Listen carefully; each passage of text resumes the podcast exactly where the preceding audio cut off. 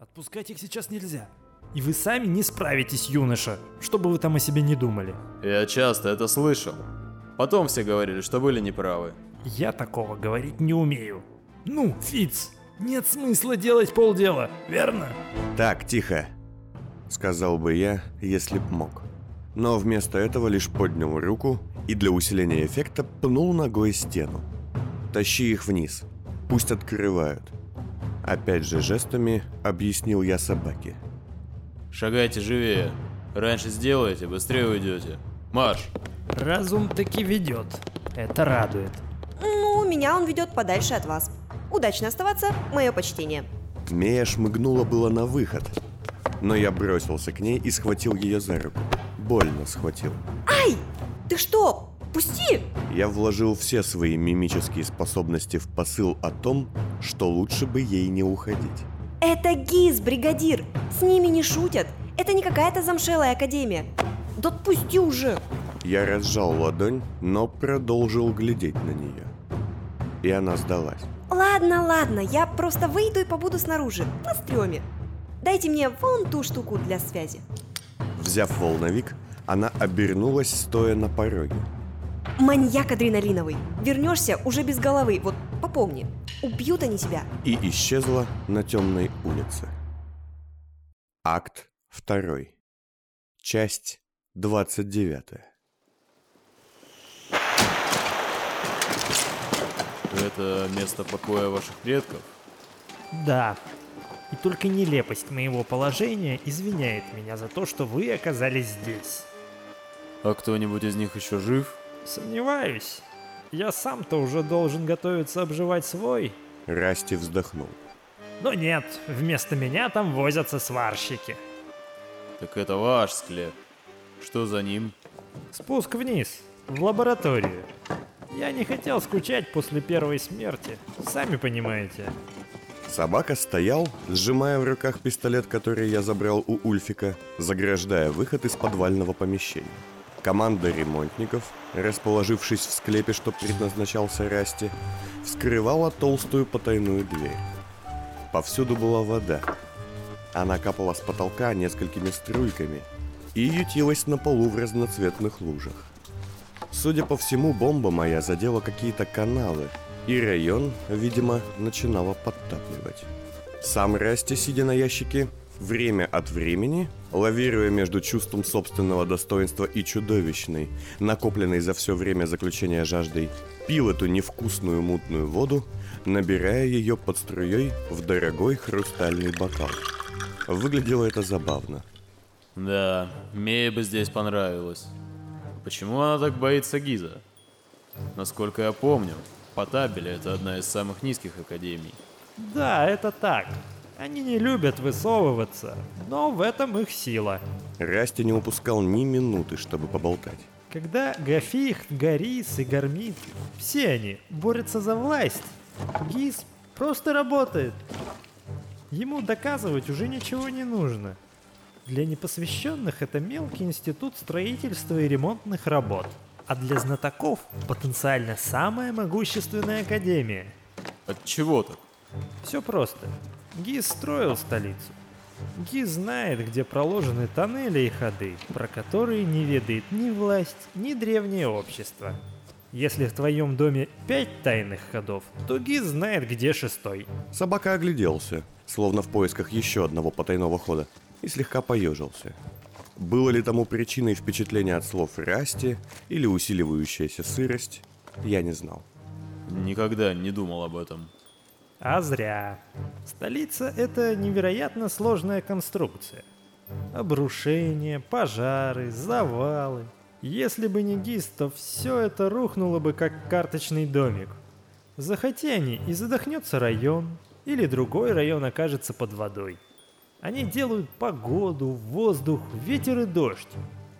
По-настоящему наша Академия. Наша?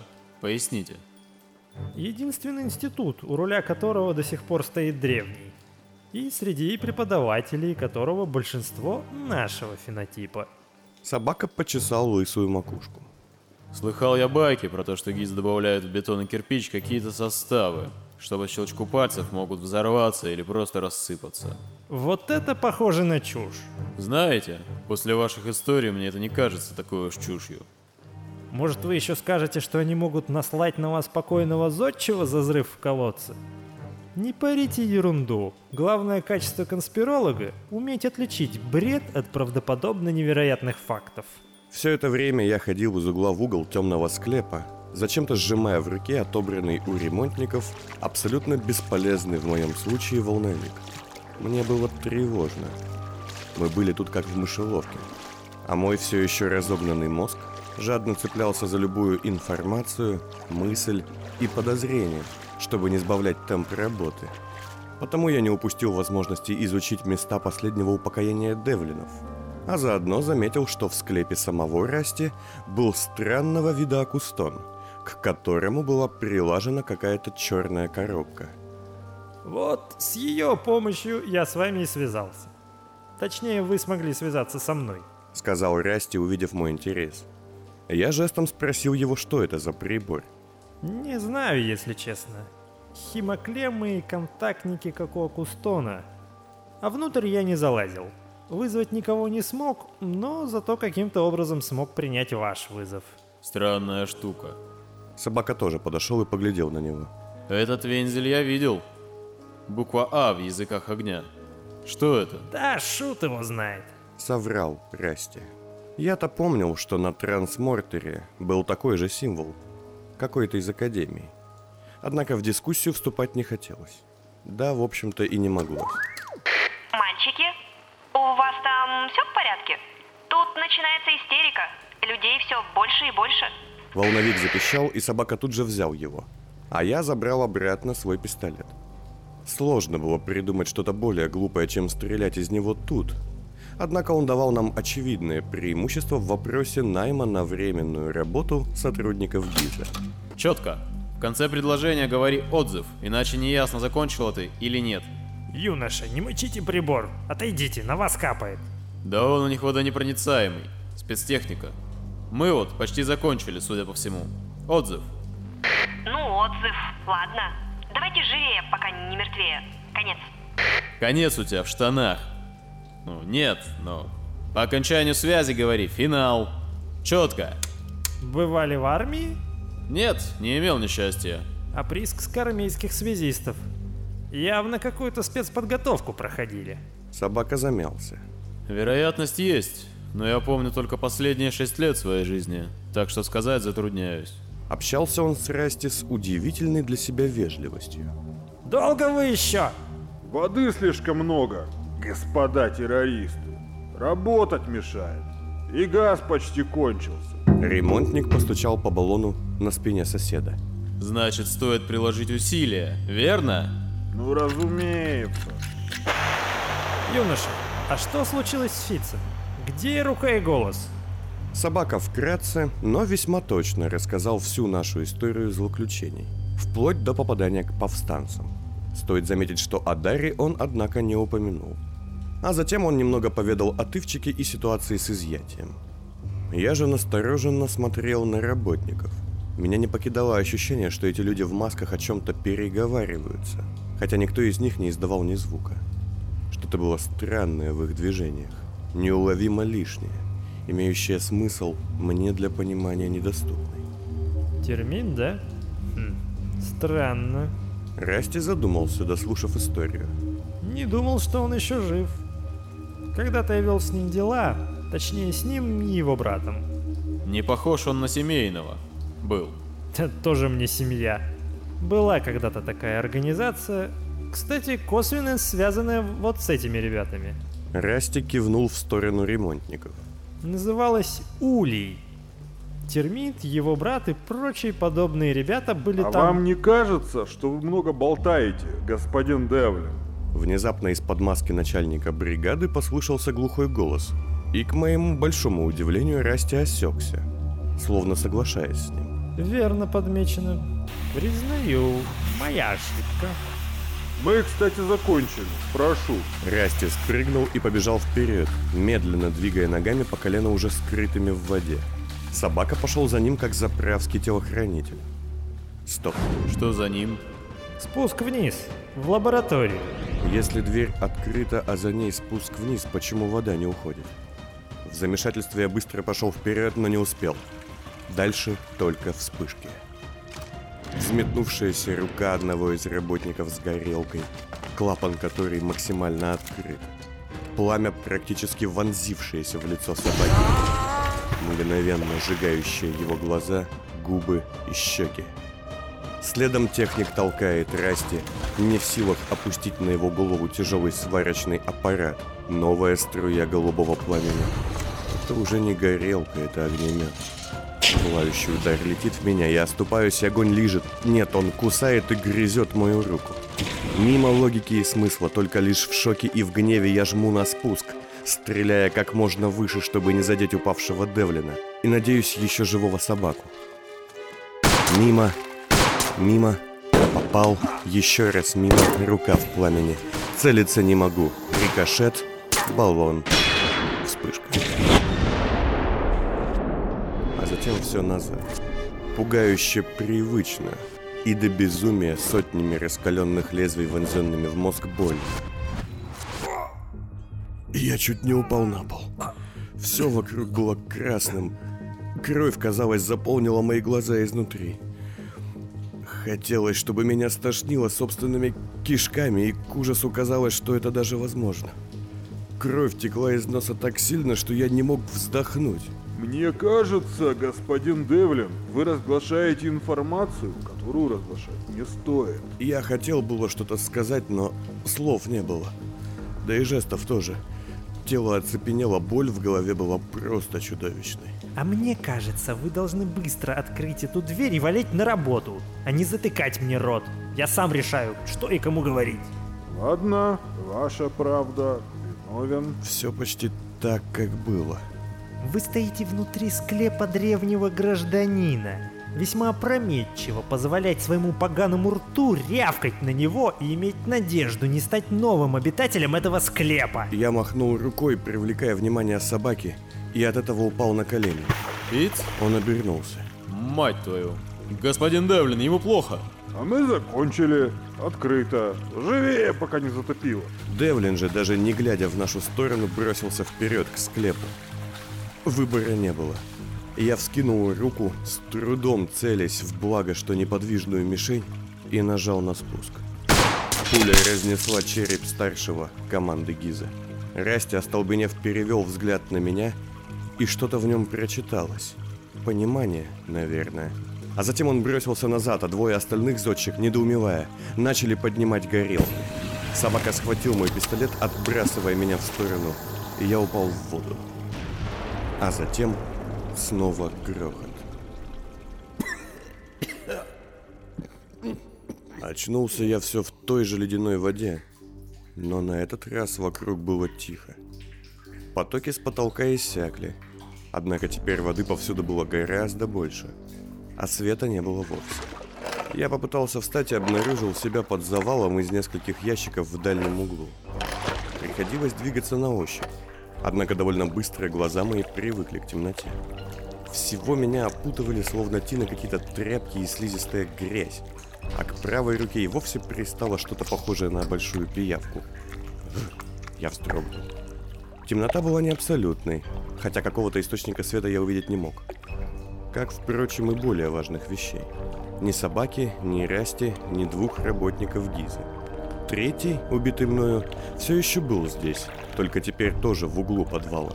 Лежал изломанной куклой в своем спецкостюме. Я встал. Вода, мутная и вонючая, медленно стекала с меня. Голова болела, но эта боль ни в какое сравнение не шла с той, что я ощущал до своей отключки. Я быстро заглянул в открытый проход в склепе Расти. Но там тоже была вода и более ничего. Отряхиваясь от надежно приставших ко мне кусков мусора и махая рукой, чтобы сбросить кусок какого-то мокрого шланга, что я принял за пиявку, вцепившуюся в культю, я огляделся в поисках тел. Нет, никого. Тогда, отойдя и подождав, пока утихнет булькающий звук воды, я прислушался. Откуда-то снаружи доносились голоса людей. Множество людей. Словно на площади начался митинг или что-то типа того. Предчувствуя очень неладное, я быстро, все еще шатаясь и слегка трясясь от холода, пошел вверх по лестнице. Только бы собаку не убили. За Расти я особо не переживал. Уж он-то точно придумает сотню способов сбежать или сохранить свою шкуру. В том числе подставив вместо себя собаку, который сразу же проявил к нему неподдельное, загадочное уважение. В залах этажом выше было пусто и полутемно. Однако шум толпы слышался куда отчетливее. Видимо, на площади и правда возникло какое-то скопление. Скорее всего, здание оцепили, но тогда почему еще не вошли? И куда делись все мои подельники? На удивление неплохо видя в потьмах, все еще в мусоре и с, видимо, приклеившимся резиновым шлангом, тихо как мог, я двинулся к дверному проему. В любом случае, иных выходов из дома я не знал. Как можно осторожнее выглянув, я увидел, что на площади довольно многолюдно. Однако свет все еще не был включен. Темный час продолжался. Но не это поразило меня. Куда страннее оказалось то, что люди, стоя перед особняком, все смотрели на вход. И все как один скандировали. А затем каждая фигура рассыпалась на сотни осколков, превращающихся в ворон, и они взлетели ввысь.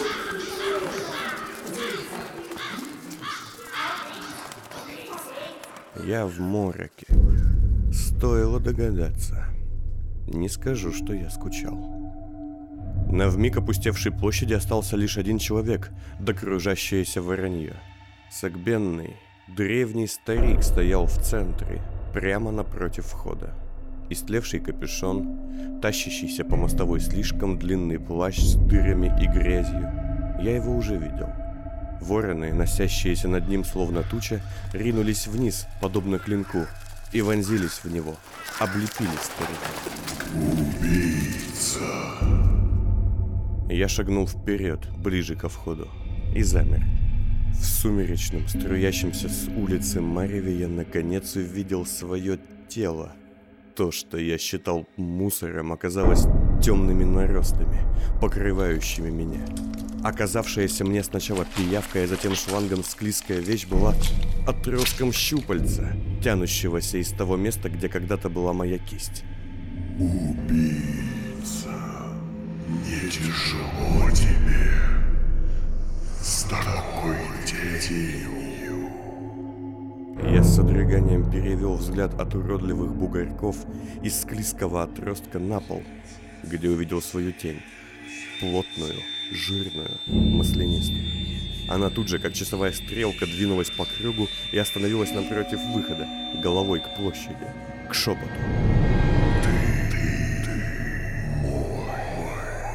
Омерзение, страх и органическое нежелание быть здесь захлестнули меня дрожью, которой я не мог противиться.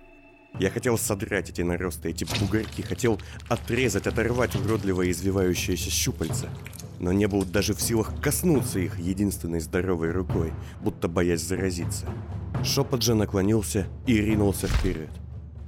Он не летел, он не бежал, он словно скользил над землей всей своей огромной трехметровой тушей, превратившейся в темный вихрь из птиц и мрака. Я хотел было сделать шаг назад, но вдруг моя собственная тень, лежавшая в дверном проеме, потянулась вперед, схватила меня за ноги, не давая двинуться. Я в безумии страха и ярости хлестнул ее по черному плоскому лицу кончиком щупальца, и хватка мгновенно исчезла, отчего я повалился на пол но шепот уже влетал в дверной проем, шансов увернуться у меня не было, и в полной тишине я закрылся обеими руками, ладонью и щупальцем от сотен его ворон. В полной тишине.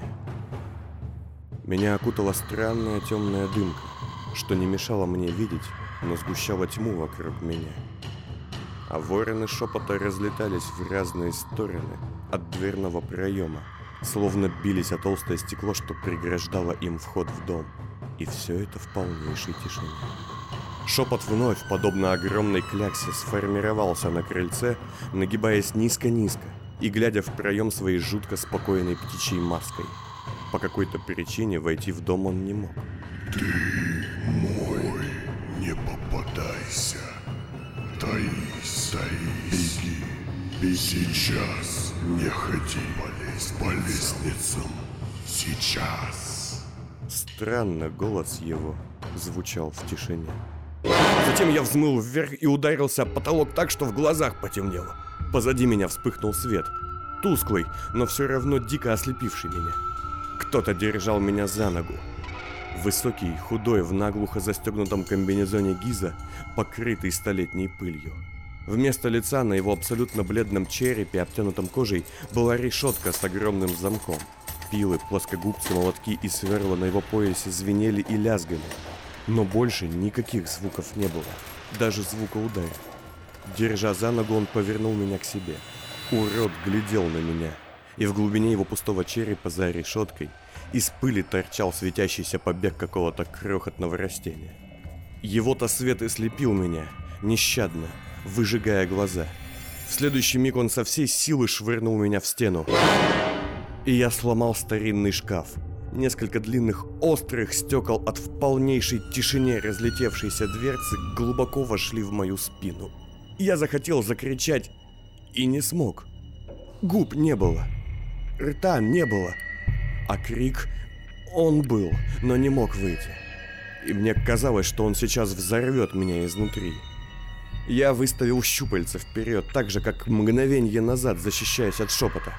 И меня вновь окутала клубящаяся тьма. Боль в спине росла внутрь, вглубь, подобно корням. И пыталась найти выход наружу через вопли, но воплей не было. Существо с инструментами шагнуло в ту сторону, где я лежал, поднимая пыль огромными бетонными ботинками. И все равно в тишине. Я откатился прочь, чувствуя, как одно из ребер царапает стекло, вошедшее под кожу, и упал на бок. Но тварь с забранным решеткой черепом все еще глядела туда, где я был мгновение назад. Тьма, струящаяся по мне. Тьма, идущая от щупальца маслянистым покровом, будто бы скрывала меня. Урод в костюме зодчего поднял руку и бросил пыль на стену, которая с грохотом, будто весила сотню килограмм, впечаталась в штукатурку, ломая тишину и оставляя надпись. Я молчал и, пожалуй, впервые был рад, что не могу орать. Он опять поднял руку и бросил пыль на другую стену, снося старые часы. Трещины и слова.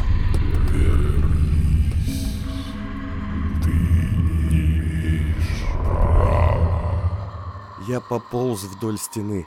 Из глаз моих лились то ли слезы, то ли кровь, я не знал. Тьма, что опутывала меня, начинала тлеть, улетая вверх, подобно пеплу над огнем. Тусклый, но настойчиво жгучий свет зодчего истончал ее. И снова пыль с грохотом упала на стену.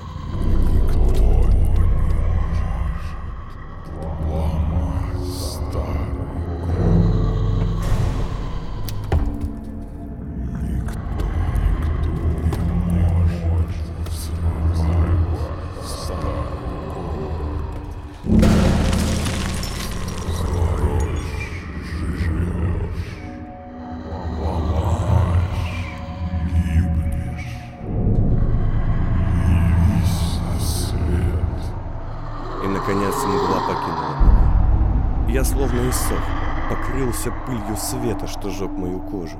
А в следующий миг громоздкая тварь подошла ко мне, подняла, схватив за шею, и уперла исполосованной стеклом спиной в стену.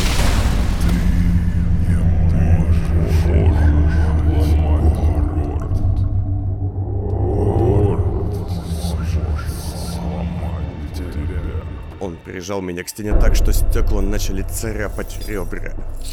У меня не было рта, но я должен был кричать. Все наросты на моем теле вмиг открылись, обнажив острые зубы, превращаясь в десятки мелких ртов. И каждый из них издал мой протяжный, полный ненависти и боли крик, сносящий зодчего в пыль и ломающий его, как ветхую стену.